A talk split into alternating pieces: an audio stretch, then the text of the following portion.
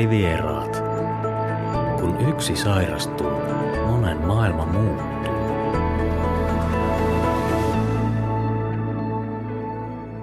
Tervetuloa kuuntelemaan Mielenterveysomaiset Pirkanmaa Finfami ry Mielivieraat podcastia.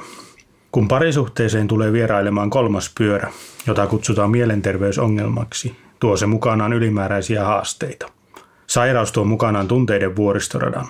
Välillä on hyviä päiviä, välillä tunnetaan surua ja välillä vihaa.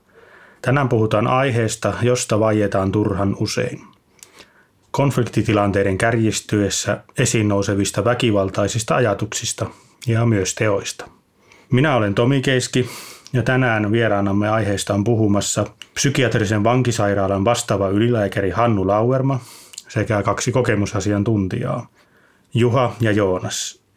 Molemmilla on kokemusta elämisestä parisuhteessa, jossa puolisolla on ollut psyykkinen sairaus. Tervetuloa kaikille. Kiitos. Kiitos. Kiitoksia. Mennään heti alkuun suoraan asiaan. Eli Finfamin omaisneuvontaan. Niin siellä on huomattu tämmöinen toistuva ilmiö, eli apua hakeneet miehet on kertoneet, että konfliktitilanteissa heillä on tullut välillä tunne, että nyt tekisi mieli käydä käsiksi puolisoon ja jopa kuristaa hänet. Kysytään alku asiantuntijaltamme Hannulta, että mistä tällaisessa väkivaltaisessa tunteessa on kysymys? Väkivaltahan on ihmisen biologiassa äärimmäisen syvällä. Koko meidän lajiamme ei olisi olemassa ilman, että meillä on väkivallan mahdollisuus, väkivaltaisten yllykkeiden synnyn mahdollisuus. Se on pitänyt lajia hengissä puolustautumisen kautta, saalistamisen kautta, kilpailemisen kautta.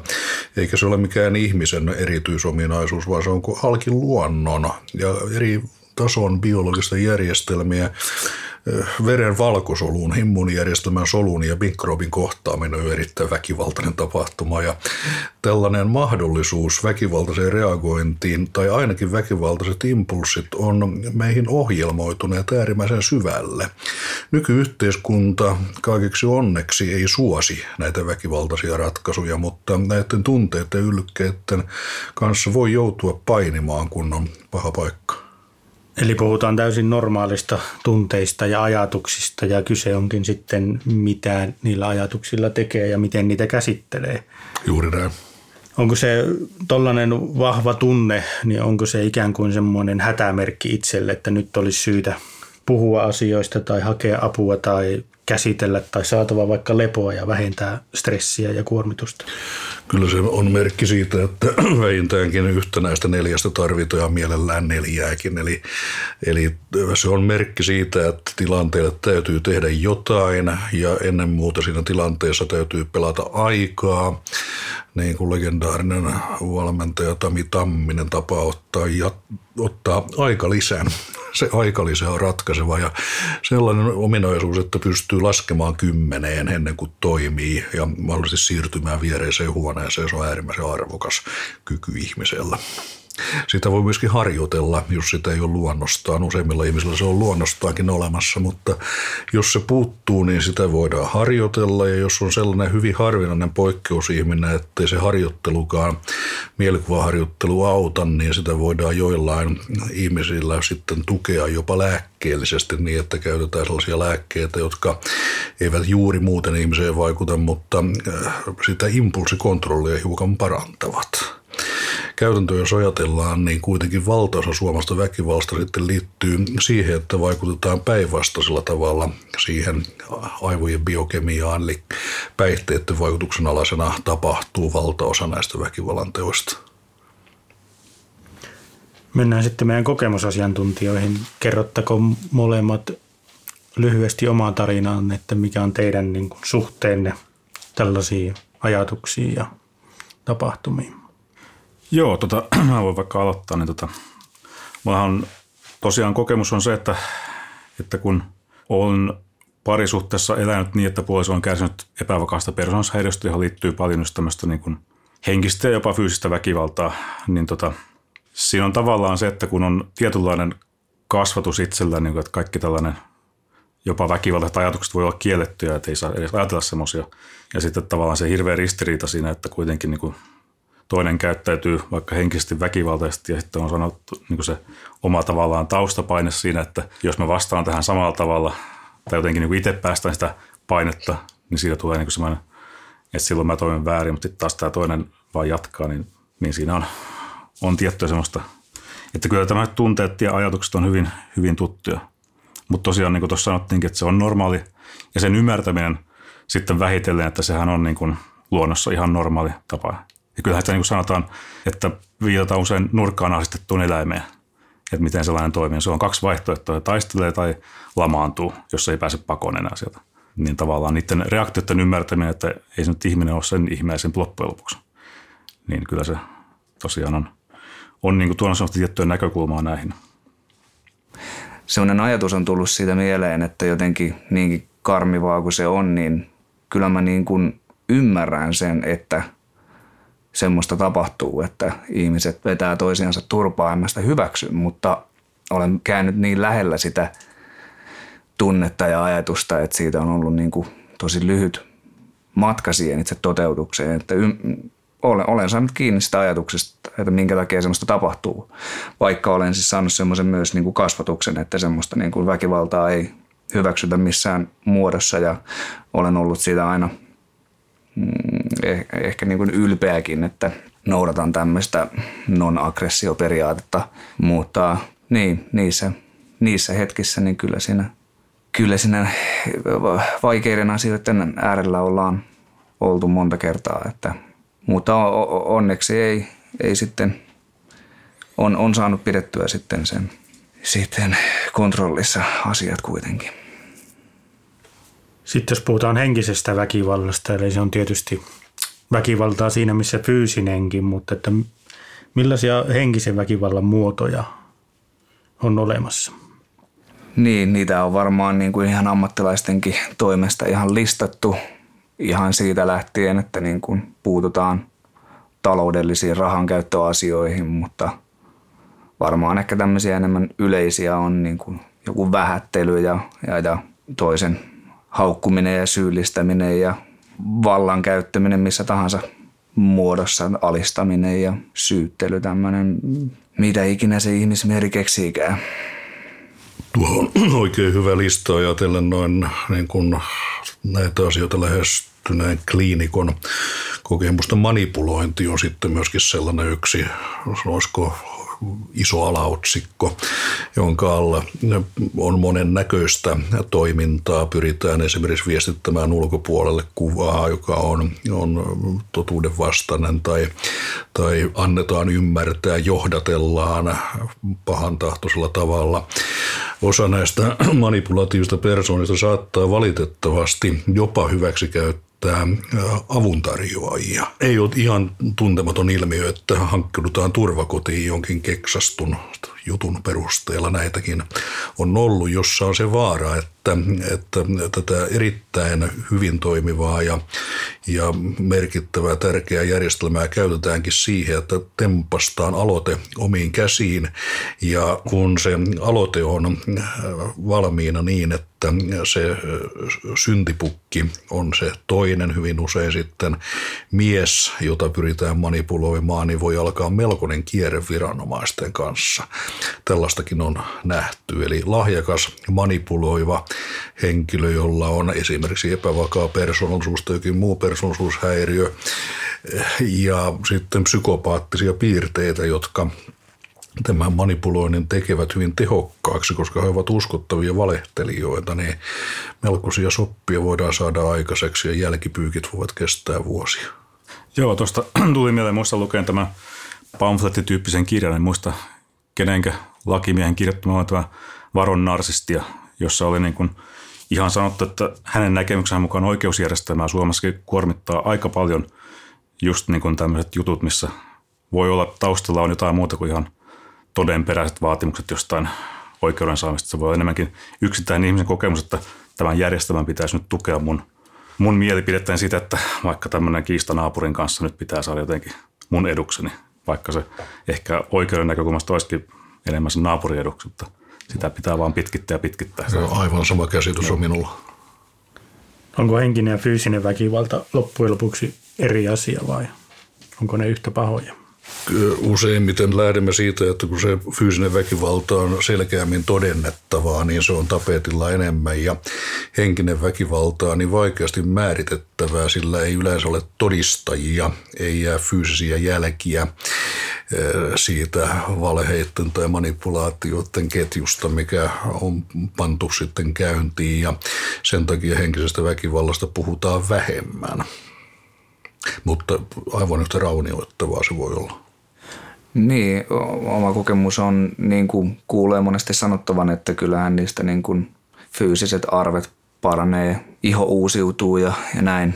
Totta kai siitäkin jää aina niin kuin mieleen se, että henkilö, henkilökohtainen koskemattomuus ylitettiin ja siinä voi olla niin kuin oma kriisinsä sitten siinä asiassa, mutta kyllä se, niin kuin se henkinen väkivalta, kyllä mäkin allekirjoitan sen, että se niistä kahdesta on pahempaa koska sillä on semmoinen ominaisuus, että se ei ole useinkaan semmoista niin hetkellistä kuin sitten se fyysinen. Että totta kai jos joku mua alistaa ja manipuloi sen yhden kaksi kertaa, niin eihän sillä tietysti mitään merkitystä on, mutta kun siinä usein taitaa olla vastakkain aseteltu se pitkään jatkunut, vuosia jatkunut henkinen tai sitten mahdollisesti muutamia kertoja tapahtunut. Tuossa tulee mieleen just se, että fyysinen väkivalta tavallaan – on helpompi nähdä semmoisena suoraan niin kuin henkiä ja terveyttä uhkaavana asiana. Sitten taas kuitenkin henkinen väkivalta pitkään jatkuna varsinkin niin voi ihan yhtä tavalla, samalla tavalla johtaa itsetuhoisuuteen, mikä uhkaa hyvin vahvasti sen yksilön henkiä ja terveyttä. Että, että tavallaan se ehkä just se henkinen väkivallan näkymättömyys ennen kuin sitten ihmetellään, että no kuinka siellä nyt, nyt se tappoi itsensä tai jotain tämmöistä. Ja sitten ruvetaan vasta tutkimaan, että mikä ketju siellä onkaan takana. Ja välttämättä edes tutkita. Voidaan todeta, että se oli joku tämmöinen Kyllä, pitkäkestoinen henkinen väkivalta voi vaikuttaa myöskin ihmisen fyysiseen terveyteen. Pitkäaikaisen stressin kautta jättää huomattavat jäljet erilaisena sairauksena. Kun tulee se epätoivoinen tilanne, että miten mä pystyn lopettamaan tuon toisen ihmisen jatkuvan haukkumisen vaikka tai jatkuvan semmoisen alistamisen tai manipuloinnin tai mitä vaan tämmöistä henkistä väkivaltaa, niin sitten tulee just se, että, että tulee niin kuin se olo siellä nurkassa olevalla eläimellä – että mulla on ne kaksi vaihtoehtoa, joka mä jatkan tämän kuuntelemista tai mä taistelen vastaan, millä mä voin taistella. Onko muuta keinoa aina kuin fyysinen. Että se niin kuin, nivoutuu aika, aika tiiviisti tähän tähän kuvioon. Äkkitilanteessa on kolmaskin vaihtoehto. Puhutaan englanninkielisessä kirjallisessa kolmesta Fstä, joka näkyy jo jyrsijöillä. Eli jotta päästään tämän reagointikirjon ytimeen, niin meidän täytyy mennä ihmisiä jyrsijöiden yhteiseen kantaisään asti, joka on tuolla hyvin kaukana. Eli freeze, jähmettyy, fight, tapella, mutta se kolmas flight, eli pakeneminen on sellainen, joka usein pelastaisi aika paljon, jos on pakotie. Äärimmäisessä tilanteessa yksinkertaisesti, jos on mahdollisuus hankkiutua vaikkapa hotelliin tai, tai ystävien tai sukulaisten luo yhdeksi yöksi jäähdyttelemään tunteita, niin voi välttää 14,5 vuotta kaapissa tuolla vankilassa, sikäli kun siitä teosta sitten murhasyytet tulisi ja murhatuomio. Ja tämä kannattaa kyllä juntata omaan mieleensä, jos jatkaa elämistä parisuhteessa, jossa on toistuvasti tällaisia tilanteita. On syytä miettiä, mikä pitää parisuhteen kasassa, olisiko sille vaihtoehtoja, olisiko ero parempi tie sitten. Ja jos nämä yhteen kiinnittävät voimat kuitenkin sitten ovat suuremmat, niin kannattaa todellakin vahvasti ajatella loppuun saakka se, että mikä se valinta on, koska näistä suositeltavin on sitten kuitenkin tämä pako, fyysinen poistuminen siitä tilanteesta. Se kääntyy nurin niskoon, jos sitten raivoittaa väkivalla ja fyysiset otteet lipeävät semmoiseksi sellaiseksi tilanteeksi, jossa vaikkapa toinen osapuoli löytää keittiöveitse ja otteet kovenevat, eli niin sanotusti eskaloituvat ja sitten päättyy traagisesti. Menee ihmishenki, jota ei koskaan takaisin saa. Toinen pannaan rautoihin ja toinen lautoihin ja kirkonkello soi. Ja tuossa just parisuhteen jatkamisen kannalta on se, että mitä olen itse huomannut, että niin kun, ja asiantuntijatkin tuntuu just epävakaaseen persoonashäiriöön ja muihinkin, muihinkin tämmöisiin mielenterveysongelmiin, kun niitä ajatellaan, niin itsestään tilanne ei parane. Pelkästään odottamalla, että toinen jotenkin kasvaisi tai saisi jotain uusia näkökulmia – niin ei se siitä tule paranemaan. Että kyllä se on otettava puheeksi tavalla tai toisella ja hyväksyttävä se, että siinä on sitten se, se on yksi tiehaara, mutta niin kuin Ehdottomasti, ehdottomasti näin, koska se muutos, joka mahdollisesti tapahtuu spontaanisti, on niin tavattoman hidas, että ja sitä ei kenenkään hermo kestä. Mutta sitten kuitenkin on muistettava sellainenkin asia tässä vaakakupissa kokonaisuutena, että hyvin merkittävä osa erityisesti epävakaista persoonallisuuksista, joista kolme neljästä on naisia, hyvin suuri osa heistä kuitenkin pitkällä aikavälillä, kun puhutaan 10-15 vuoden aikavälistä, niin äh, rauhoittumista tapahtuu huomattavan paljon. Jos ei elämässä tapahdu mitään sellaista, joka raunioittaa koko kuvion, siis ei, ei vahingoita itseään, ei tule päihderiippuvaiseksi pysyvästi, ei pahoinpitele tai tapa ketään ja päädy vankilaan. Jos nämä vältetään, niin tällainen hitaan kehityksen elementti on olemassa, mutta se on, niin kuin sanoit, todellakin niin hidas, että ei sitä auta jäädä odottelemaan.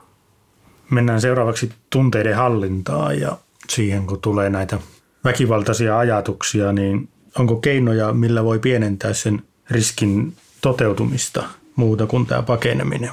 Kyllähän näitä keinoja on paljon. On mahdollista tosiaan etukäteen mielikuvaharjoittelulla tätä riskiä vähentää. Sitten hyvin monella olennaisena tekijänä olisi päihteiden välttäminen, vaikka toisaalta on niinkin, että nämä vaikutukset ovat, päihteiden vaikutukset ovat hyvin yksilöllisiä ja näitä raivotekoja tapahtuu myös päihteettömien kesken, mutta suomalaisittain päihteet kuitenkin ovat huomattava riskitekijä. Ja erityisen huomattava riskitekijä suomalaisittain on alkoholi, joka ei tee kaikista ihmistä väkivaltaisia, mutta tiettyä genetiikkaa tietyn tyyppiseen aineenvaihduntaan yhdistyneenä se alkoholi muodostaa valtaisan riskin. Se riski kohoaa entisestään, jos sattuu olemaan siellä sitten valmiiksi veressä benzodiazepiiniryhmän rauhoittavia lääkkeitä, jotka on tarkoitettu vain tilapäiseen käyttöön ja joiden ohjeistossa on jyrkästi kielletty käyttö alkoholin kanssa, mutta meidän tilastoissamme tämä yhdistelmä on murheellisen tavallinen. Siinä äh, tapahtuu sellainen estojen löyhtyminen, jota ihminen ei itse huomaa välttämättä lainkaan ja ja siinä äh, näiden kahden aineen vaikutus ei välttämättä olekaan 2 plus 2 yhtä kuin neljä, vaan se voi olla 16 tai 32. Eli tämmöiset tietyt elämäntavat ja, ja mielikuvaharjoittelut ja sitten äh, todellakin avun hakeminen myös siihen parisuhteeseen. On olemassa monia eri tahoja, joista sitä apua voi hakea, alkaen kirkon palveluista ja ulottuen sitten hyvin moneen muuhun palvelumuotoon. Ja sittenhän miehille on tämä lyömätön linja eräänä tällaisena tällaisena avuntarjoajana. Se on jähmeämpi kuin mitä sitten on enemmän naisten kuin miesten käyttämä turvakotijärjestelmä. Mutta sekin kannattaa sitten pitää mielessä, että, että jos nainen tai mies ymmärtää olevansa itse väkivallan kohteena, niin kynnys sinne turvakotiin hakeutumiseen saa olla aika matalakin. Sieltä saa ohjausta ja neuvontaa sitten ja sen yhteyden sinne saa 24-7 toisin kuin lyömättömää linjaa. Joo ja toi niin kun, no, tuli tuosta mieleen, että kun ajattelen nyt itseäni ja sitä avun hakemista ja sitä, että kuinka monta vuotta siinä meni ilman, että oikeastaan puhuin asiasta edes kellekään, edes ystäville.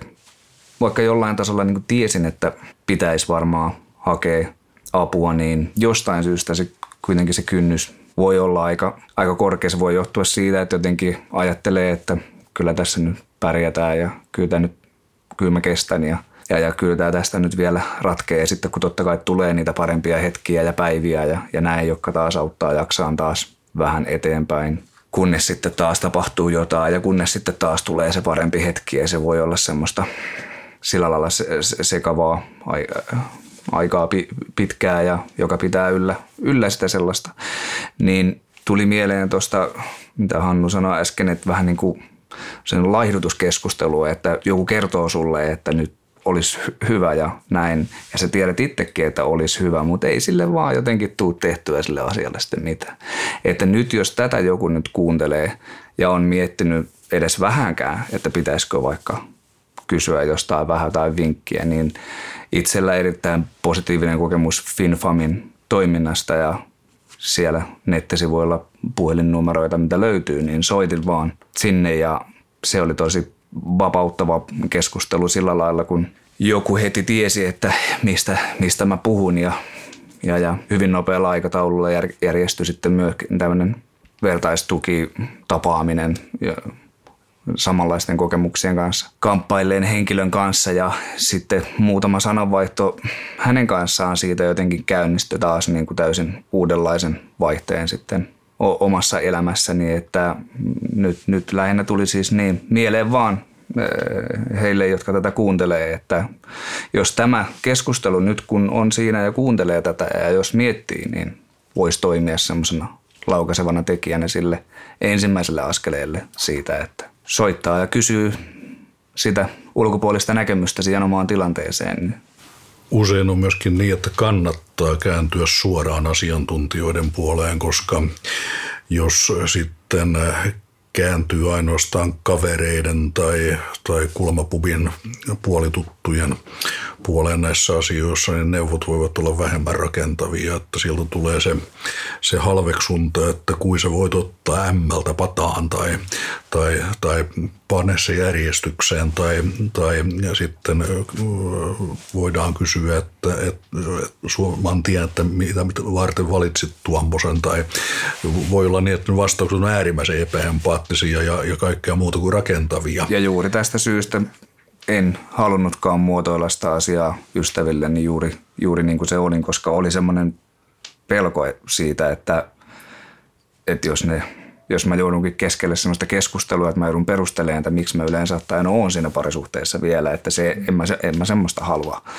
Niin, Juuri tämän takia, että neuvot voivat tulla erittäinkin huonoja, niin kannattaa tosiaan näitä ilmaisia palvelulinjoja käyttää mieluummin.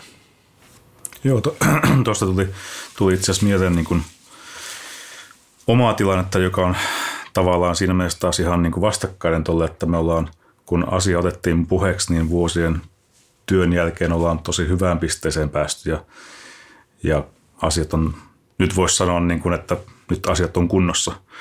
Mutta tavallaan aikanaan oli se, että kun, kun näin puolisossa niin semmoisia oireita, mitkä on ihan selkeästi vastaavasti kuin jonkun 3-6-vuotiaan toimintaa nyt vaan isommassa ihmisessä, joka toimii niin kuin tavallaan tunnetasoltaan tai tunnesäätelyn keinoiltaan sellaisen alle 10-vuotiaan tasolla.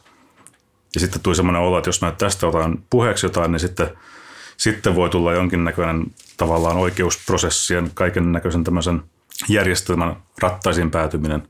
Että siinä oli semmoinen suojelun ajatus tavallaan kumppanista, että en voi ottaa puheeksi sen takia, että sitten jos mä oikeasti joudun soittamaan apua vaikka, niin sitten tulee kaiken näköistä, että kohta ollaan käräjillä ja kaiken näköistä. Ja pää, sa, saako hän kuitenkaan apua sen tavalla, vaikka tulisi rangaistus, niin onko se rangaistus sitten kuitenkaan, koska sekin on yksi, yksi perusasia tuossa just vaikka dialektinen käyttäytymisterapia, että rangaistushan ei opeta uutta käyttäytymistä.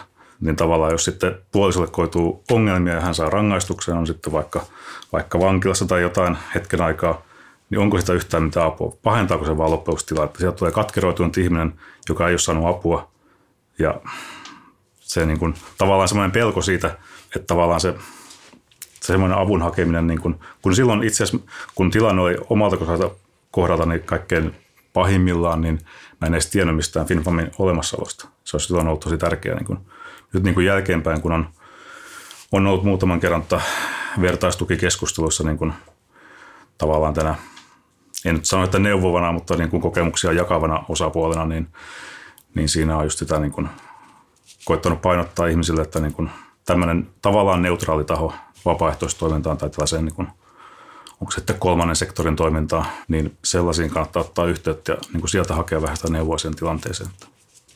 Sitten, Eikä pelätä liikaa. Niin Sitten minusta kannattaa tässä keskustelussa laajentaa tätä näkökulmaa teidän kahden kokemuksista siihen, että tällainen tilanne voi yllättää aivan kenet tahansa, jos käykin niin, että aikaisemmin terve ja hyvin menestynyt puoliso sairastuu vaikka paranoidiseen eli vainoharhaiseen psykoosiin tai kaksisuuntaiseen mielialahäiriöön, jolloin hän maniavaiheessa panee niin sanotusti ranttaliksi eikä ota muita lainkaan huomioon. Tai sitten ihan vanhoilla päivillä sairastuu sellaiseen dementian muotoon, johon liittyy persoonallisuuden muutos sellaiseen riitaisaan ja ilkeään suuntaan. Eli tällainen voi osua ihan kenen tahansa kohdalle. Tämä asia on sikäli tärkeä muistaa, että, että ryhmä on niin sanotusti heterogeeninen, siellä on monen näköisiä tarinoita ja tragedioita ja sitten on, on syytä toivoa, näiden auttajatahojen koulutut työntekijät osaavat myöskin tunnistaa sen mahdollisuuden, että voidaan tarjota lääketieteellistä nopeaakin puuttumista, jopa aivan päivystysluontosta, eli vuorokauden sisällä puuttumista, jos kyseessä on juuri tällainen vauhtiin päässyt mania tai, tai huumepsykoosi tai, tai muu äkkiä alkanut vainoharhainen psykoositila. Hannulle seuraavaksi kysymys siitä, että tällaiset väkivaltaisia ajatuksia kokeneet miehet, jotka onkin sitten napsauttaneet sen raja yli ja tehneet kumppanilleen jotain, niin, niin millaisia tragedioita he on sitten tuolla omassa työnkuvassasi? Tässä kirjo on tavattoman laaja niin, että on hyvin vaikea esittää mitään yleistyksiä. Siellä on takana niin monia erilaisia kehityskaaria, että tässä joukossa, jossa ei ole mitään aikaisempaa väkivaltahistoriaa ja sitten tällainen yksi yllättävä teko, niin ensinnäkin tämä ryhmä on pieni se on, se on lopultakin hyvin pieni. Jos ollaan virtaamaan vankiloiden läpi, niin kyllä valtaosa väkivallasta kasautuu niille henkilöille, joilla on aiempi väkivaltahistoria. Ja sitten ah, kutakuinkin toisenlainen, hyvinkin toisenlainen joukko ovat ne miehet, jotka joko kärsivät hiljaa tai osaavat hakea sitä apua. Tämä äh, ryhmä, jossa sitten ensimmäinen yllättävä väkivallan teko on johtanut tragediaan, joka vie vankilaan asti, niin äh, siellä on hyvin vaihtelevia ihmiskohtaloita ja siitä on vaikea sanoa mitään yleisellä tasolla.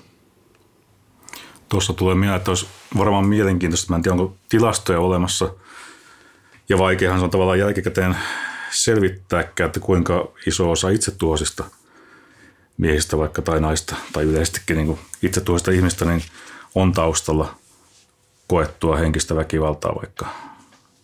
Että tavallaan se, että jääkö se itsemurhan jälkeinen tutkimus siihen, että ihminen teki itsemurhan, that's it. Ja näin, näin todennäköisesti käy melko usein. Mennään tähän sitten, että jos sairastunut kumppani onkin se väkivaltaisesti käyttäytyvä osapuoli – niin johtuuko tämä väkivaltainen käytös yleensä siitä sairaudesta? Se on sen puolelta arvioitava, minkälainen on se aikaisempi elämänkaari. Jos se aikaisempi elämänkaari on pitänyt sisällään väkivalta-alttiutta, niin silloin puhutaan yleensä persoonallisuushäiriöstä, joka ei ole varsinainen mielisairaus, mutta kuuluu kyllä tähän sairausluokitukseen ja naisista sitten yksi prosenttia, miehistä kolme prosenttia on niitä, jotka ovat näitä asosiaalisia persoonia. Ja sitten ihan erikseen on se ryhmä, joka on sairastunut psykoosiin ja päätynyt tekemään esimerkiksi henkirikoksen. Tosiaan heidän tekemänsä henkirikokset ovat jokseenkin pelkästään omaisiin tai asuinkumppaneihin kohdistuvia. Ne eivät ole suunnitelmallisia, ne tehdään psykoottisen kauhun vallassa. Ja näistä psykoottisista eli harha-elämyksistä, harha-kokemuksista, harha-tulkinnoista, kroonisesti kärsivistä ihmisistä, jotka ovat jonkun surmanneet, niin Heistä kolmella neljästä on ollut myöskin se edeltävä persoonallisuushäiriö, tai sitten on ajankohtainen päihderiippuvuus, tai molemmat siivittämässä tätä. Jolloin pelkän psykoosin selitysosuus henkirikoksissa jää pieneksi. Ja sitten on sellainen ilouutinen, että mitä psykooseihin tulee, niin oikea psykiatrinen hoito vähentää sen henkirikosriskin, josta meillä on tarkimmat tilastot. Se vähentää sen yhteen viidestoista osaan, eli se on täysin massiivinen se hoitoefekti, johon kuuluu ilman muuta antipsykoottinen eli harhoja lääkitys. Juuri sen takia tämä maahan tarvittaisiin puoskarilaki, joka estää sen, että näitä ihmisiä hoidetaan esimerkiksi pelkästään ravistetulla vedellä, joka on jumalattoman kallista, eli homeopatialla tai väitetysti yrteillä. Olen nimittäin nähnyt nuoria miehiä, joilla on ensimmäinen psykoosijakso ja joita on hoidettu pelkästään tällaisella näennäismetodilla ja jotka ovat sitten päätyneet perheenjäseniä surmattuaan psykiatriseen vankisairaalaan suoraan sitten, sitten sieltä poliisivankilasta oli putkasta ja neljässä viikossa tulleet tähän meidän yhteiseen maailmaamme asianmukaisella hoidolla. Sen takia se on erittäin traagista, että myös näitä ihmisiä saattavat hoitaa henkilöt, joilla ei ole minkäänlaista terveydenhuoltokoulutusta. Tämä on konkreettinen ongelma, josta on hyvin vähän puhuttu, mutta se näkyy meidän perspektiivistämme. Miten sitten, jos kokee väkivaltaa ja joutuu itse kohteeksi, niin miten tämmöisissä tilanteissa nyt kokemuksien viisastumana, niin miten niissä kannattaisi toimia?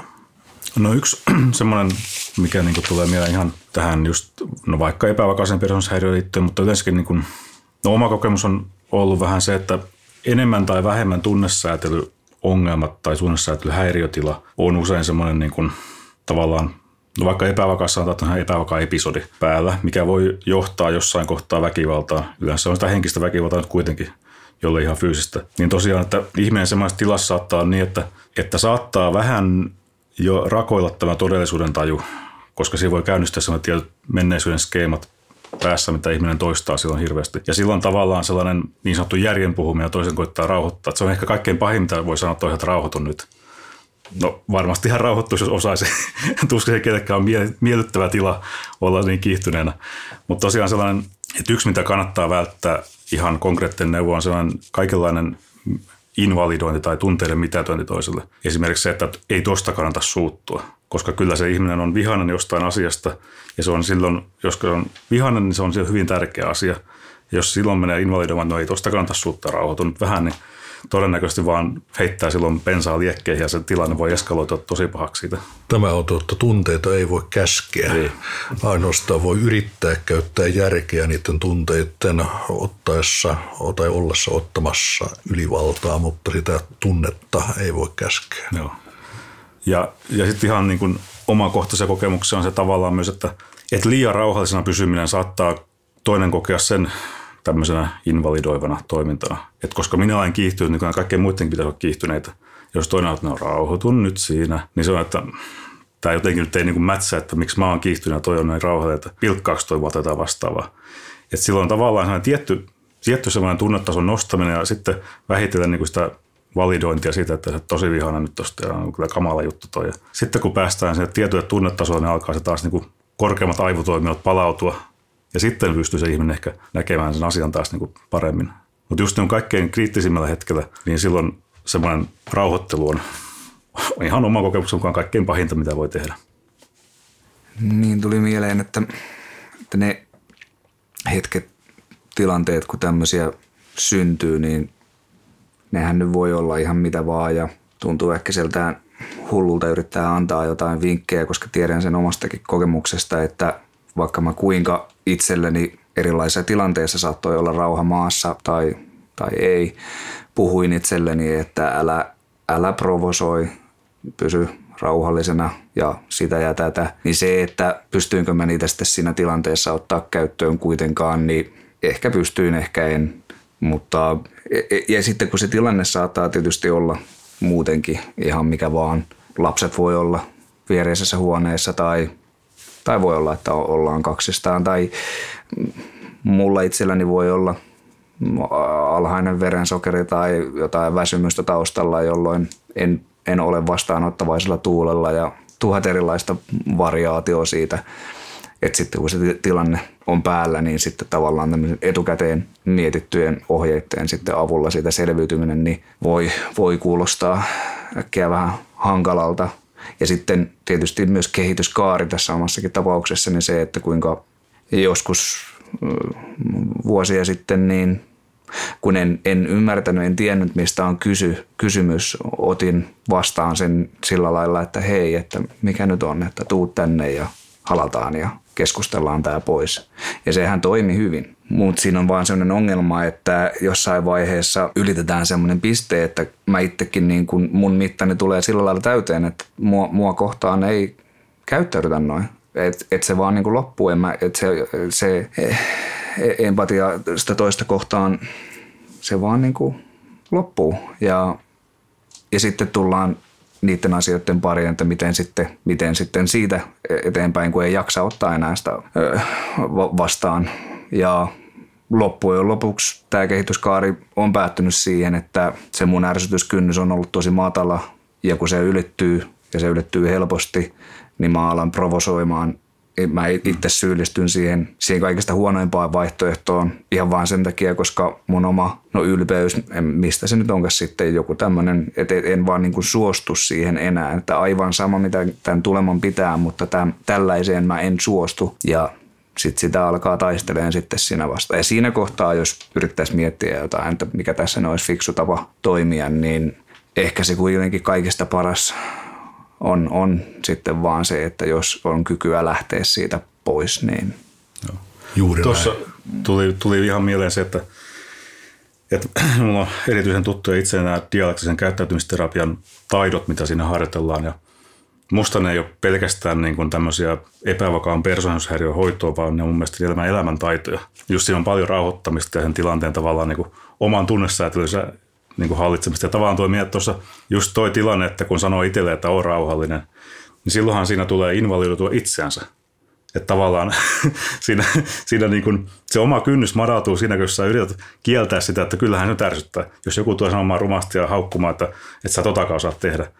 Jos sä vaan sanot, että no ei tunnu missään, ja joo, niin tavallaan se itsensä omien tunteiden, mikä on se suuttumus siitä, niin jos sitä invalidoi, niin silloin tavallaan – tulee, niin kuin vaikka se tuntuu vähän semmoiselta, miten sanoisi, ei, ei niin suoraan loogiselta, mutta tavallaan siinä, siinä tulee pahentaneeksi sitä omaa olotilansa. Että ennemmin niin kuin hyväksyy sen, että nyt kun, kyllähän tuo nyt V-sanat tuttaa, niin tota, hyväksyy sen ja sitten sit voi ehkä alkaa niin kuin päästä tavallaan itsensä kanssa hallintaan ja sitten tavallaan pystyy tilannettakin paremmin niin kuin hanskaamaan. Muuten menee kaikki energia sitten koittaa pitää itsensä rauhallisena ja silloin ei pysty oikeasti vastaamaan taas siihen toisen tunnetiloihin. Ja se on semmoinen, tuntuu vähän vaikeaa, mutta sitten vähitellen sitä alkaa oppia. Että, että on niin kuin, täytyy sanoa, että se on niin kuin melkoinen matka ollut itse, että parisuuden matka itseen ja niin kuin omaan tunnesäätelyyn, omaan semmoiseen ajatteluun. Just niin kuin, että kun alkaa lukea niitä menetelmiä siitä näkökulmasta, että nämä on niin kuin, tässä on niin kuin järkeä joka kohdassa niin kuin ihan omaan, omaan toimintaan nähden. Se on tosiaan muistutettu muistettava ja muistettava, että niin kuin te kerrotte kokemusasiantuntijana, niin mikään yksittäinen ohje ei kata kaikkia, koska juuri äh, se mitta tulee täyteen jossain kohtaa ja tällaiset ratkaisut, että hillitsee itsensä, ne saa olla tai voi olla käytännössä vaan hyvin tilapäisiä ja antaa tilaa muille ratkaisuille. Äh, sellaisia helppoheikkiohjeita on olemassa tässä maailmassa, että kerrotaan, että pitää mennä äh, hakkaamaan ostamaan nyrkkelysäkkiä tai jotain muuta vastaavaa. Suomalainen klassikko on mennä tekemään klapeja kirveellä. Ja, ja tuota, se kyllä helpottaa auttaa hetkeksi se fyysinen huhkiminen ja se on ihan hyvä asia. Ja äh, olennaisen tärkeää on se, että on lähtenyt pois siitä tilanteesta. Mutta nehän eivät missään nimessä koskaan ole minkään asteisia pitkän tähtäimen ratkaisuja, koska se jännitekenttä jää entiselleen. Ne loukkaukset jäävät itämään mielessä joka tapauksessa. Äh, nämä eivät ole mitään muuta kuin tilapäisratkaisuja, mutta ne ovat parempia kuin se, että sanallisesti haavoittaa ihmistä, joka on, on sairastavalla tai toisella tai ainakin äärimmäisen kiihtynyt. Se on parempi kuin se, että valaa bensaaliekkeihin entisestään tai se, että lyö itse. Otetaan semmoinen vaikea tilanne käsittely, että entäs se puoliso kohdistaa väkivaltaa perheen lapsiin, niin mitä siinä kohtaa pitäisi tehdä? Kyllä lastensuojelulaki menee hyvin monen pykälän yli ja syystäkin menee, että jos lapsiin kohdistuu väkivaltaa, niin silloin viranomaisapuun tarpeen. Kyllä sitten, sitten on se kynnys ylitetty, että se ei saa olla yksityisasia. Siinä on just se pointti tavallaan, että tällähän alkaa, niin kuin, tai miten se muodostuu ylisukupolvinen jatkumo on usein just niin kuin väkivaltaiskäyttömiseen, että siellä on omat vanhemmat mennyt sen rajan yli jossain kohtaa, heidän vanhempansa ja niin edelleen, että se voi olla tosi, se on ihan niin kuin vuosisatojen ketju siinä taustalla. Kyllä, ja nyt onkin suotuisaa kehitystä onneksi nähtävissä. Suomessa on kaiken kaikkiaan kaikilla luotettavilla mittareilla arvioiden viimeiset noin 25 vuotta väkivalta olennaisesti vähentynyt. On olemassa luotettavia ja vähemmän luotettavia mittareita. Esimerkiksi ilmoitettujen pahoinpitelyiden määrähän on kasvanut, mutta se on kasvanut sen kanssa yhtä jalkaa, että netissä ilmoittaminen tuli mahdolliseksi ja sitten on tullut yleisesti hyväksytymmäksi ilmoittaa perheväkivallasta. Mutta luotettavimmat mittarit, eli nuorisokyselyt, mitä on koettu ja mitä on itse tehty, standardoidut kyselyt 80-luvulta verrattuna tähän päivään, henkirikosten määrä ja terveydenhuollossa kirjatut parisuhde- ja perheväkivallan aiheut ottamat hoitoa vaativat vammat osoittavat selvää vahvaa laskusuhdannetta. Ja tässä yhtenä osatekijänä saattaa olla se, että lasten pahoinpitely kasvatuksen merkeissä on kielletty 80-luvun alussa. Tiedämme, että mitä enemmän lapsia pahoinpidellään, tapahtuisi sitten avoimen holtittomasti tai kasvatuksen nimissä, niin sitä todennäköisemmin nämä ihmiset aikuisina itse käyttävät väkivaltaa. Ja juuri tämä ketjujen katkaiseminen on se, mikä on valtavan arvokas teko. Miten tuon väkivallan saa sitten loppumaan parisuhteessa? Niin, ehkä sitä ei saa.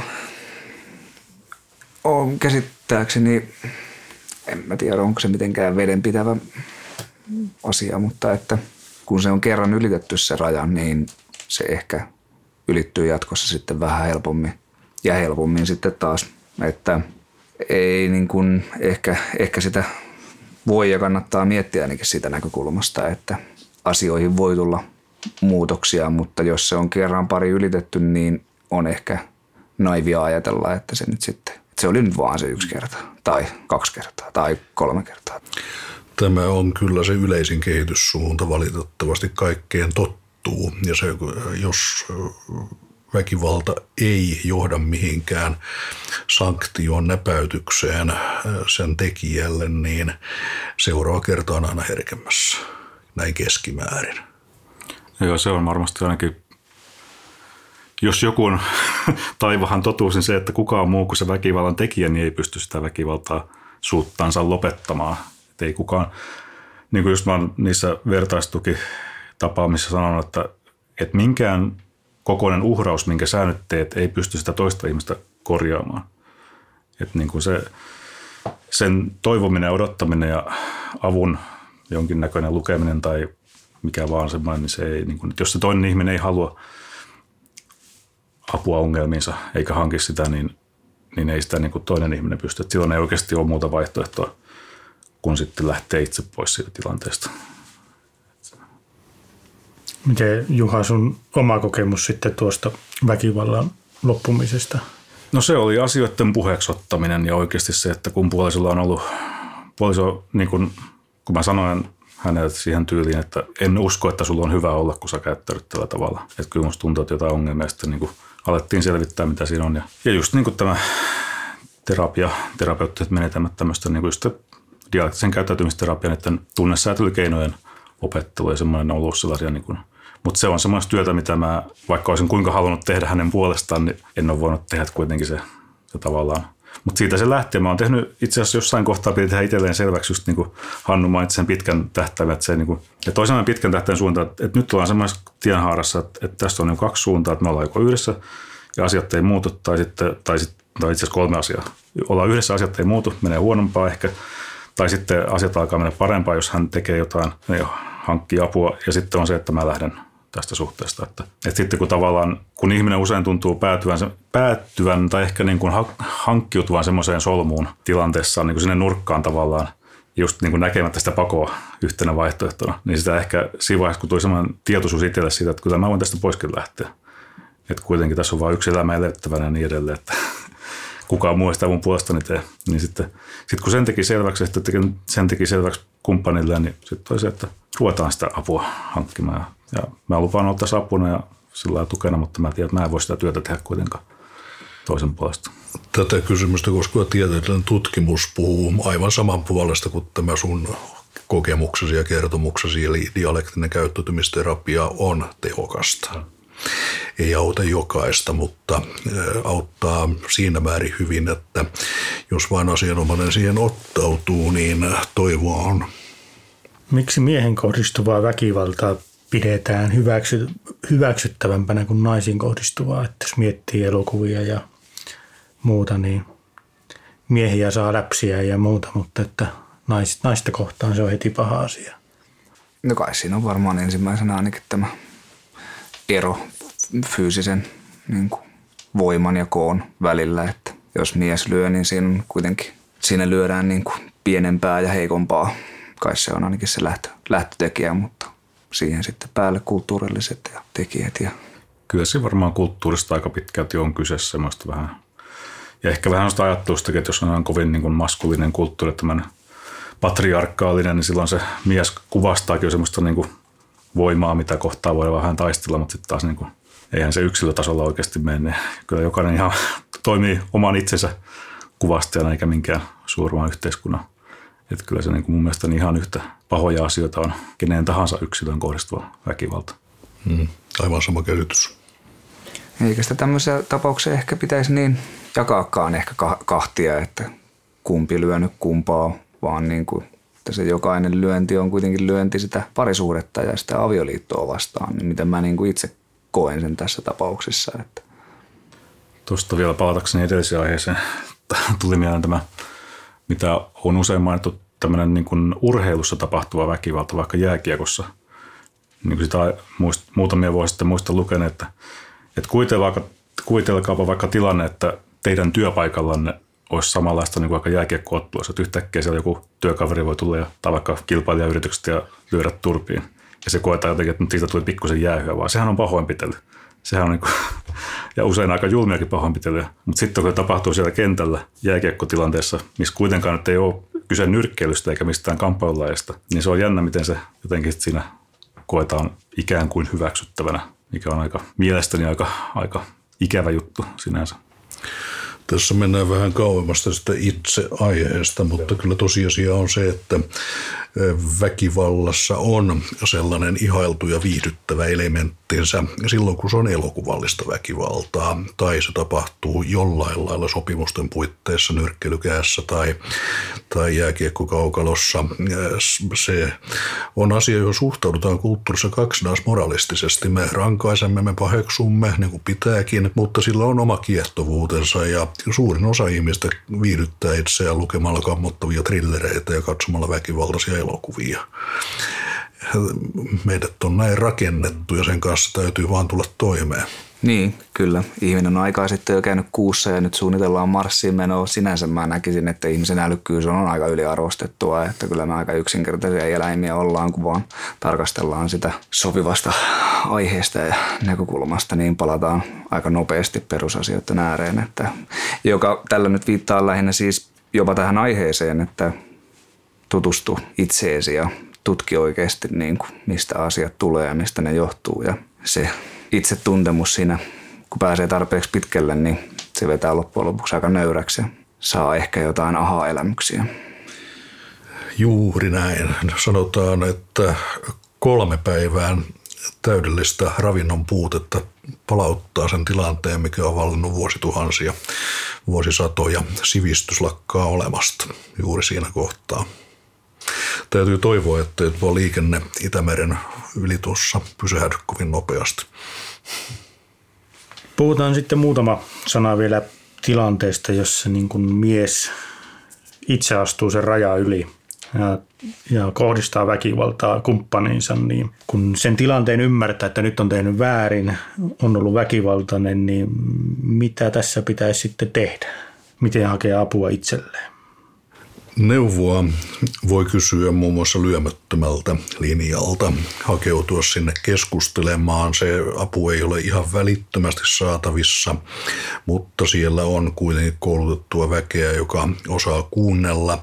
Kaikki tarinat, kun ne eivät tule samanlaisia. Tässä me kuulimme pääasiassa kahdesta tarinasta, jotka muistuttivat olennaisin osinkin toisiaan, mutta kun tarinoita on kovin monenlaisia muitakin, niin sen takia sellaisia yleispäteviä ohjeita on hyvin huono jaella ja edellyttää yleensä pitempää keskustelua, pohtia mitä kussakin tilanteessa sitten tehdään, miten nämä teot pyritään hyvittämään, jos se mahdollista on ja minkälaisia ratkaisumalleja eteenpäin löytyy. Eli jos meillä olisi joku ihan valmis resepti siihen, mitä pitää tehdä, niin se voitaisiin jonnekin sellaiseksi yleiseksi ohjenuoreksi kirjoittaa, mutta itse ei kyllä tiedä, että sellaista olisi olemassa.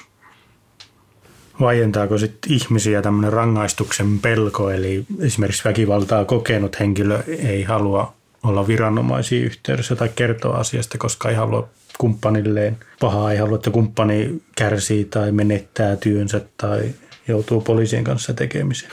Kyllä tämä on mahdollinen motiivi vaieta ja juuri sen takia tällainen äh, tarvittaessa anonyymi lähestyminen näitä auttajatahoja on yksi vaihtoehto. Kysytään sitten tähän loppuun vielä tällainen asia, että millaisen kannustavan viestin haluaisitte sanoa heille, jotka kohtaa parisuhteessa väkivaltaisia ajatuksia? No varmaan ihan ensimmäisenä, ensimmäisenä tosiaan se, että, että hyväksyy sen osana omaa ihmisyyttänsä ja lähtee siltä pohjalta tutkimaan sitä, että mistä se tulee. Ja sitten kun tutkinut, mistä se tulee, niin varmaan huomaa, että asiat ei ole ollut ihan kunnossa, koska kiukku ja vihan tunteet on kuitenkin niin kuin liittyy usein, että on koettu epäoikeudenmukaisuutta tai kokee niin kuin jotain, että jokin on epäoikeudenmukaista mua kohtaan. Ja silloin, jos se liittyy tosiaan parisuhteeseen, niin alkaa sitten, just niin kuin tuossa aiemmin mainittanut, vaikka Finfami tai, tai vaikka joku kriisikeskus, niin ottaa yhteyttä ja puhuu asioista. Siitä se oikeastaan lähtee parhaiten. Mulla tulee mieleen tämmöiset metaforat niin kuin pimeydestä ja sellaisesta, missä on mm, tullut, tullut oltua ja muuan Stephen Hawking, joka tutki mustia aukkoja, jotenkin hienosti sanoi sen, että mustat aukot ei ole ihan niin mustia kuin niitä ne on kuvattu aina, että siitä menee tavaraa molempiin suuntiin sekä sisään että ulos, että jos tunnet olevasi tällaisessa mustassa aukossa, niin älä, älä, niin, älä luovuta, että sieltä on myös tie pois. Että niille vaikeimmilla hetkillä mä ajattelin, että, että tähän nyt pimeyteen tämmöiseen liittyen, että, että, että, että jos sulla on huone, jossa on valot pois, niin sitten kun sinne sytyttää ne valot, niin sillä ei ole merkitystä, kuinka kauan se huone, huone on ollut pimeänä, että se kuitenkin se valo valasee sen huoneen. Ja, ja näin ollen niin oma, o, o, omaa tarinaani ajatellen haluan muille lähettää sellaisen viestin, että kaikesta selviää. Ja jos ei minkään muun syyn takia tai näin, niin koska ei ole vaihtoehtoja, on pakko. On pakko selvitä. Tunteita ei voi käskeä, mutta tilanteiden hallintaa voi mielikuvien tasolla opetella, voi pelata aikaa, apua on saatavissa ja myöskin sitten hitaan myönteisen kehityksen mahdollisuus on olemassa. Ihminen voi muuttua, mutta hitaasti ja apua sellaisiin tilanteisiin, jossa, jossa tällaiset ajatukset valtaa mielen tai, tai kokee väkivaltaa parisuhteessa, niin kannattaa tutustua Finfamin toimintaan ja lisätietoja löytyy muun muassa Pirkanmaan Finfamin sivuilta www.finfamipirkanmaa.fi. Kiitos, että kuuntelitte mielivieraita ja kiitokset vieraillemme. Kiitos. Kiitos. Kiitoksia.